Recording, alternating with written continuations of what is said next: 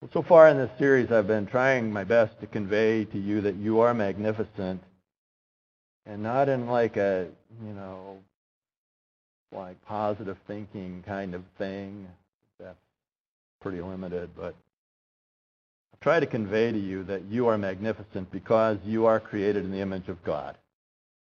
That we're going with the Bible thing. We've all agreed that that is the basis of our belief, the Bible, and the Bible says that God created us in his image. And so that every single one of you was created in the image of God. Somehow inside of you there is some remnant, some sliver maybe, but some actual reality of the image of God inside of you. Try to convey that since we are equally created in the image of God, that means that we equally bear the seeds of magnificence. That since it's really God's magnificence we're talking about and not ours, that since we're equally created in the image of God, then we equally bear the seeds of magnificence. And, uh, you know, so when you see one person in your estimation, they seem more magnificent in these realities than another, it's not because they have a different potential, but that we are equally created with the same potential to glorify God and to reflect his magnificence. Try to convey to you that the condition of sin, this sin thing that has come and visited the world through Satan, that the condition of sin has ravaged our ability to live in awareness of the image of God within us. That sin has come and has done its work in our lives, and in some cases we've participated. In some cases we've just sort of shown the world that it's true, that all have sinned and fallen short of the glory of God, right? I'm not arguing against that. But this sin thing has come and it has done such a work in us, the lie has become so prevalent in our minds and in our culture that it's, it's, without something happening, it's impossible for us to live out of an awareness of the image of God in us. And so we struggle along and we think, you know, I suck at everything. I, I, I just, uh, I'm a failure. I'm hopeless. And these kind of messages go through our minds, and they're not true. That's part of the lie.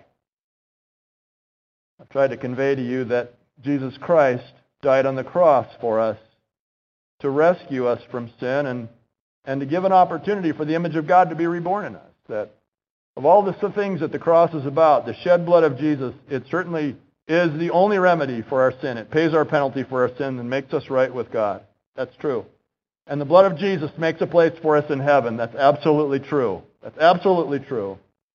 But among the many things that the blood of Jesus does when it was spilt on the cross that one day and continues to speak for us is it's the thing that brings life to us and causes the image of God to be reborn in us. So you talk about being born again. Well, what's born again? The image of God in us as, as we're restored in the redemptive work of Christ on the cross then causes that part of us to come alive. The Bible says in the Old Testament that, that the life is in the blood. And so the life of God is in the blood of Christ and given to us through our salvation when we come to him and it's that image of God then that begins to reverse the effects of the condition of sin so we can start living out of this awareness of the image of God, right? That's pretty magnificent. Hello? Is anybody here? I can see you now. I know you're here. And then I've also tried to convey that the Word of God, and primarily we mean the Bible by that. You know, I mean, yeah, the Bible is the Word of God. The, the Word of God and also the Holy Spirit the active present ministry of the Holy Spirit work in us to increase our ability to reflect the image of God.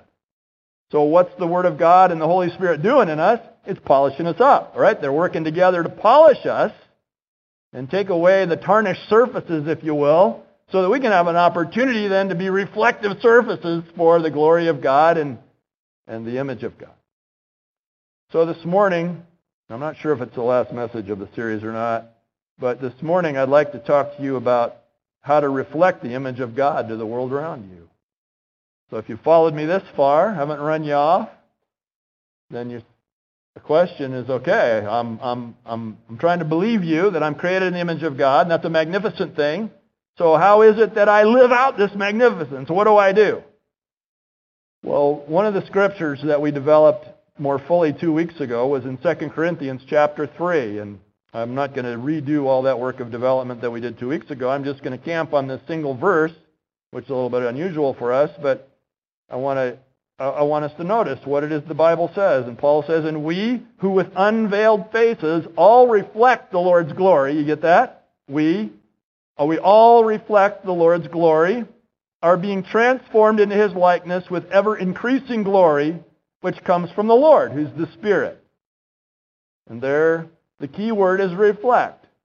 That, that here we are, we're created in such a way and redeemed in Christ so that now we who with unveiled faces, and you remember the context of that, the larger passage said that Moses used to put a veil over his face, but that was Old Testament, that was Old Covenant, and now in the New Covenant in Christ, we take the veil off and we say, shine, let it shine, Lord. Just let your glory shine on me so that it can radiate to the world. So we with unveiled faces all reflect the Lord's glory. It's His glory that we're reflecting. It's His magnificence. We're being transformed into His likeness with ever increasing glory. So God, who is glory, is shining on us. And he's, he's reaching us, and he's reaching out to us. And as we turn what I'm thinking of as these reflective surfaces, if you will, that's not a Bible word, that's a Tom word, but these reflective surfaces toward God, then his magnificence is revealed. And we saw, you know, that we talked about the moon. The moon is a dark rock. It has no light of its own, right? It's just a rock. But when it is somehow positioned in one of its phases just right, and it's positioned in such a way so that it's turned toward the sun, it's magnificent. It's magnificent. It's breathtaking. And it's a dark rock, having no light of its own, but reflecting the light of the sun, the dark things become the dark thing becomes a magnificent thing. Could there be a better parable of what it even means to be a Christian, right? And here we are, this dark thing, this rock, and yet we have some kind of reflective capacity so that when we turn ourselves appropriately through salvation, redemption, we turn ourselves to the Lord, He can shine His glory off of us. And the thing that was once dark becomes magnificent. Hello? This is all I'm trying to say for five weeks. Really. I think we have several reflective surfaces and they each have an opportunity to reflect the magnificence of God. But I want you to get this, that our core magnificence is not based on anything that we really bring to the party. I'm not saying that we're just wonderful people. I'm saying we have the capacity through Christ, the work of the Word of God and the Holy Spirit in us, polish up these surfaces so that His glory, His magnificence can be seen off of it. Make sense? Say yeah or start again. Okay. So I think that we have several reflective surfaces, and in this, I think we could think of ourselves as diamonds with more reflective, certain many facets, different ways to reflect as the diamond reflects the light in amazing ways that we have an opportunity to reflect the glory of God and His light, His glory, and His magnificence. Ask me what some of them are. So glad you asked. I was going to tell you even if you didn't ask. Well, I think there are a lot of ways to think about this, but I want to quickly give you the five that I think are the most common reflective surfaces that we have. And maybe it'll, maybe it'll make sense. The first one is pretty obvious. I think it's worship. When we turn to God in worship, we reflect His glory. You know what we're doing in worship? I mean, maybe we don't, maybe we assume too much when people come and we sing these songs and look around, you see some people kind of into it and some people kind of not. And that's really up to you. But my idea is maybe we don't talk enough about what it is we're doing in worship. And in worship, we're really, our job is just to reflect God's glory. It's just to polish up that surface of ourselves and turn it toward what God is doing in the room and reflect His glory. We don't really have to come up with much of anything on our own, really. You just, you're just a mirror. Reflect. What I do in worship. Just that's why I raise my hands. It's because I got three reflective surfaces. One, two, three. I mean, this is a gift from God when it comes to worship right here. You, you guys who have hair, I pity you. I pity you. I don't know how you do, I don't know how you worship. The Bible says that it's disgraceful if a man comes into the scripture with his, the church with his head covered, right? That's why. That's not true. That's, I mean, that's true. The scripture says that. That's not what it means. But just, I'm just trying to reflect God's glory. See it? But this is what worship is. It's to reflect the truth of God, the glory of God, as the glory of God is being poured out on a gathered fellowship. We're just trying to show him something that we can, we can reflect this glory.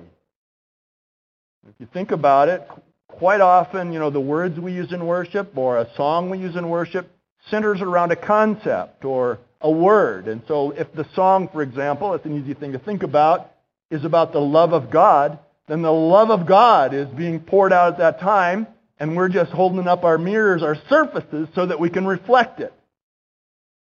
And so, who are to whom are we reflecting this? Let me just say. Who are we reflecting this to? Woods are hard. I think we're reflecting it to, toward God. We're reflecting it back. Your love, O Lord, reaches to the heavens, off my head. Your love, O Lord, pour it out. I want to reflect that back to you. But we also reflect it toward one another. And so when we sing, you know, some of our songs are to God. Your love, O Lord. It's expressed in to God. Some of our songs are about God. And I think these are every bit as valid and legitimate as any other song because we're reflecting the glory of God to each other and, and the place comes alive. We're reflecting the glory of God in worship to the world. We're reflecting the glory of God in worship to the, the, the kingdom realities of light and darkness. And we're putting the kingdom of darkness on notice that God is power, God is loving, and we're living in the midst of that. Come on. It's more than just about singing the songs, whether your favorite band's up or not. It's about opening up the reflective surfaces and whatever, what's happening in the room, just pushing it back out. And you get to decide whether or not to do that, don't you? You get to decide. You still have a, have a will. You still have an intention that you can bring to that. And everybody's maybe in a little different place on that. I respect that. But I'm just asking you the question inside. When it's time for worship, are you turning the surfaces toward what's going on in the room so that it can be reflected and God's, God's glory and magnificence can be seen? That's one way. Second way is prayer. I think as we pray, alone or together, it's another reflective surface, another facet of our of our diamond. You know, prayer. So often we're kind of taught to pray that prayer is okay. I got all this stuff, man, and God's out there somewhere. God, God, God, God, and you know, sort of, is this going anywhere? Is anybody really connecting? And see, prayer and worship are so are so are they the same thing? And so as we connect with God and worship, then we can pray, and the prayer becomes an engagement with God, not a yelling off, not a putting the hopeful things in the bottle and throwing it out in the ocean and hope God finds it, but a dynamic interaction with God. And it's true, we have stuff to pray about. The Bible says we should pray about our needs. Absolutely. But I've just discovered over decades of trying to figure this out and follow Jesus that prayer is every bit as much about God talking to me about what's happening as it is about him hearing what I think I need. And that's a reflective surface that you can turn toward God. On Tuesday nights here at 8 o'clock, we have a small prayer gathering. And it's every Tuesday night, 8 o'clock. And uh, it's really free-flowing. There's a little worship. There's a little opening up the Holy Spirit. Say, what do you want us to pray about? It's a very dynamic flow of God. And you're welcome to come. You're all welcome to come. No experience necessary. In fact, this, this Tuesday, I'm going to I'm going to add something that we haven't done before. I'm going to add a, a brief teaching component to it. So not, it's not going to be like a big lesson or a full sermon or anything, but a, a teaching component in it to help equip you. Tuesday night before last, we were all praying together, and God just struck me with what a privilege it was to be there. I hadn't been able to be there because I was teaching some of our other classes and wasn't available at that time, and I'd missed it for a couple of months and what a privilege it was to be there. And the Holy Spirit started speaking to me about the privilege of intercession, about the privilege of that. The book of Ezekiel, the prophet says God's looking to and fro, looking for somebody who will stand in the gap. I want to talk to you about that this Tuesday night, teaching about that. But this is part of our reflective surface. And, you know, Tuesday night, it doesn't matter, but whenever we pray, just say, God, I just want to reflect. I want to be engaged in your glory. I think ministry is a third reflective surface we have. And by that, I mean, whatever it is you do by the will of God and the leading of God and the empowerment of God. Ministry, we often, too often, confine to, you know, what I'm a, you know, people like me, professional Christians do. I get paid to be good, right? You guys are good for nothing. But what, what it is that we do, each one uniquely, by the gifts he has given us, by the circumstances in which he's placed us, as we just walk out our walk with him, the ministry that unfolds in front of us. This is a reflective, another reflective surface. Because there are two ways to go about our ministry. One is by our, our strength and the other is by his. Which way you reckon's better? Yeah, he's seen your ministry. Now he wants to show you his, right? And it's about it's about seeing what the Father's doing and just being active, actively engaged, and reflecting His glory into your world. Ministry. Jesus said something like in Matthew 5, Let your light so shine before men that they may see your good works and glorify your Father who is in heaven. So they see your good works. That's your ministry but that's the light of God bouncing off of you. It's not that it doesn't require any effort. The effort is in making sure God is there in the midst of it. I think a fourth reflective surface that we have is something we don't talk a lot about here, and that's sacrifice. Sacrifice. As we sacrifice, we actually give opportunity for God to glorify himself through us. You know, at the core of the gospel reality is sacrifice, the supreme sacrifice of God's perfect Son, Jesus Christ. Gave his life on the cross, shed his blood. We know how that goes. At the core, at the center of the gospel reality is sacrifice. And so throughout, we are invited to live sacrificial lives.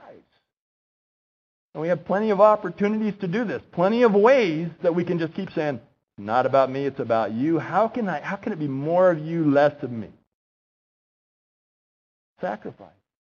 And when we do this with a cheerful heart, it, it demonstrates that we're in a kind of relationship with God that he's, he's reflecting his glory off of us. This happens every time Karen and I write out our tithe checks. Twice a month, Karen and I do our bills together. We've been doing it that way for a while because here's what happens. If I try to do them, I say, I'll just take care of the checkbook. I'm the man. I screw it up. We go broke. If I say, honey, just take care of it, don't bother me with it, which we did for a while, I'm always frustrated because we never have any money. How come we never have any money?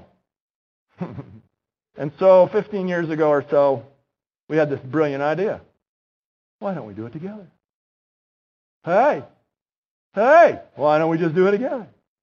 So twice a month, I get paid twice a month. We sit down, First thing we do, she's all she's all the budgeter. She's got all that stuff. She's the Dave Ramsey disciple and all that. It's all happening in her little notebooks and her little envelopes. I just show up for the party. But the first thing I do is I just grab her hand and we just pray and we just thank God. We just thank God that He provided. Guys, we thank God for you. We know how this works. You tithe, we eat. We are so grateful for you. We know how this works. Some of you are out there doing jobs you hate. You hate your jobs, and you go and do them because it's the job you have, and then you come and you move the decimal point over one place, and you tithe. Don't, please don't ever lose sight of the fact of how much we appreciate that. And we talk about it, and we pray about it. And so when it comes time for us to make the same sacrifice, it's a sacrifice of joy. And sacrificing this way, you know, can you not sense the glory of God coming off of a sacrifice like that? And name the sacrifice. I just use that as an example. Could be anything. But this is an opportunity for us to reflect the glory of God. And then Finally, I just want to talk about the fruit of the Spirit. Is a is a reflective surface that we have to offer to God. Anybody get to Galatians yet? So a little bit toward the back. Seven of you. I missed seeing you. I, I really did. Thank you for coming. I didn't really even know if you've been here the last six weeks. So you get to Galatians in chapter 5, verse 22 and 23 or something like that. It says, uh, but the fruit of the Spirit, meaning the thing that comes, the fruit, when we're indwelt by the Holy Spirit. We get all fussed up about whether you're going to speak in tongues or not. Just would you just set all that aside for a second? And look what the Bible says the fruit of the Spirit is love, joy, peace, patience, kindness, goodness, faithfulness, gentleness, self-control. And folks, when we can live like that, we're reflecting the glory of God, right? So that's a reflective service. As we dwell in the Spirit, as we're indwelt by the Holy Spirit, we're offering him another reflective surface so that he gets glory. Because anybody who knows us knows we're not pulling off that life on our own, right? Love, joy, peace, patience, kindness, goodness, faithfulness, gentleness, and self-control. Hello? How many of you like me? You can do that for a short, you can fake it for a short while, then you forget. And then you're your own bad self again. It's just God living in us that brings about that kind of quality of life. But these are what I consider to be the most common reflective surfaces. I hope it's helpful for you to think about this because every one of you has these surfaces and more I'm sure we could, we could think about. The key is just constantly turning ourselves toward God, right, with these things, with intention, because you control these things. You, you decide whether or not you're going to do these things or not. It's really up to you whether you're going to order your world around these kinds of priorities. And your work, your job, can be a ministry, should be a ministry. Going to work and asking God, what, what are you doing in this place? Doesn't mean you have to get all religious and stuff. There are enough of those people around. It means you can be spiritual. You could bring the kingdom of God to bear on your shop. But it's about constantly just turning uh, a reflective surface toward God. And I think maybe one of the most important elements of this teaching is that all five of these things are meant to be held in an intentional balance. We're all meant to do all of them. Sometimes people say, well, I'm more of a worshiper and a prayer. You know, they play the Mary Martha card. Oh, come on, that's a bunch of BS. Would you just get over that, all right? Did I just say BS? I did. Worship and prayer. They say, I'm more of a Mary, and the, and the ministry and the sacrifice people, well, I'm more of a Martha. Come on. Are you really using that for an excuse not to give God all of your facets of glory? If you're dug down in the ministry and the sacrifice thing and you're not worshiping and praying, I think you're living dangerously close to a works righteousness program. And I think if you're living in the worship and ministry world and go, you know, I just don't do that other stuff, I think you're just becoming more heavenly minded and no earthly good. God wants to work through you. That's why we worship. That's why we pray. Yeah? And it's up to us to hold these things in balance order our world. Well, that's about all I got to say about that.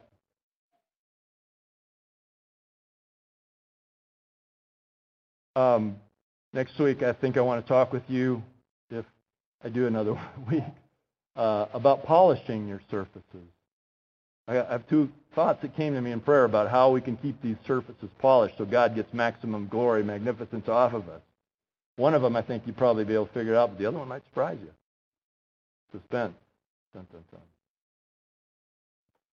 Here's how I'd like for us to spend our just remaining couple of minutes. What if we just took a, took a few minutes to worship God? Would that be all right? It's one of our reflective surfaces, right? It's one one of the reflective surfaces, and it's an act of the will. It's an intention. So that you can decide whether you do this and to what degree you do it. And rather than bring the whole band up, which is wonderful, I love our band, but let's just strip it down. Let's just strip it down. Let's just make it basic. And let's give you an opportunity to be the band.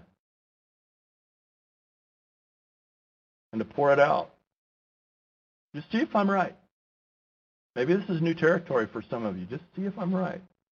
That if you intentionally, as an act of your will, turn yourself toward God in worship, see if something magnificent doesn't begin to happen. What I'd like to do is uh, focus on one word in this worship. A couple of songs, one word, and the word is holy. Because at the core of God exi- God's existence, He is holy. True? He is holy. And holiness just emanates from who God is. I don't know if I fully understand even what that means because I've never been holy in that regard. I've never met anybody who was completely holy, but God is. And so this is one of those opportunities where I've invited the Lord just to come and pour out his holiness on the church and for you to reflect it back to him, to one another. That'd be all right? You might want to stand.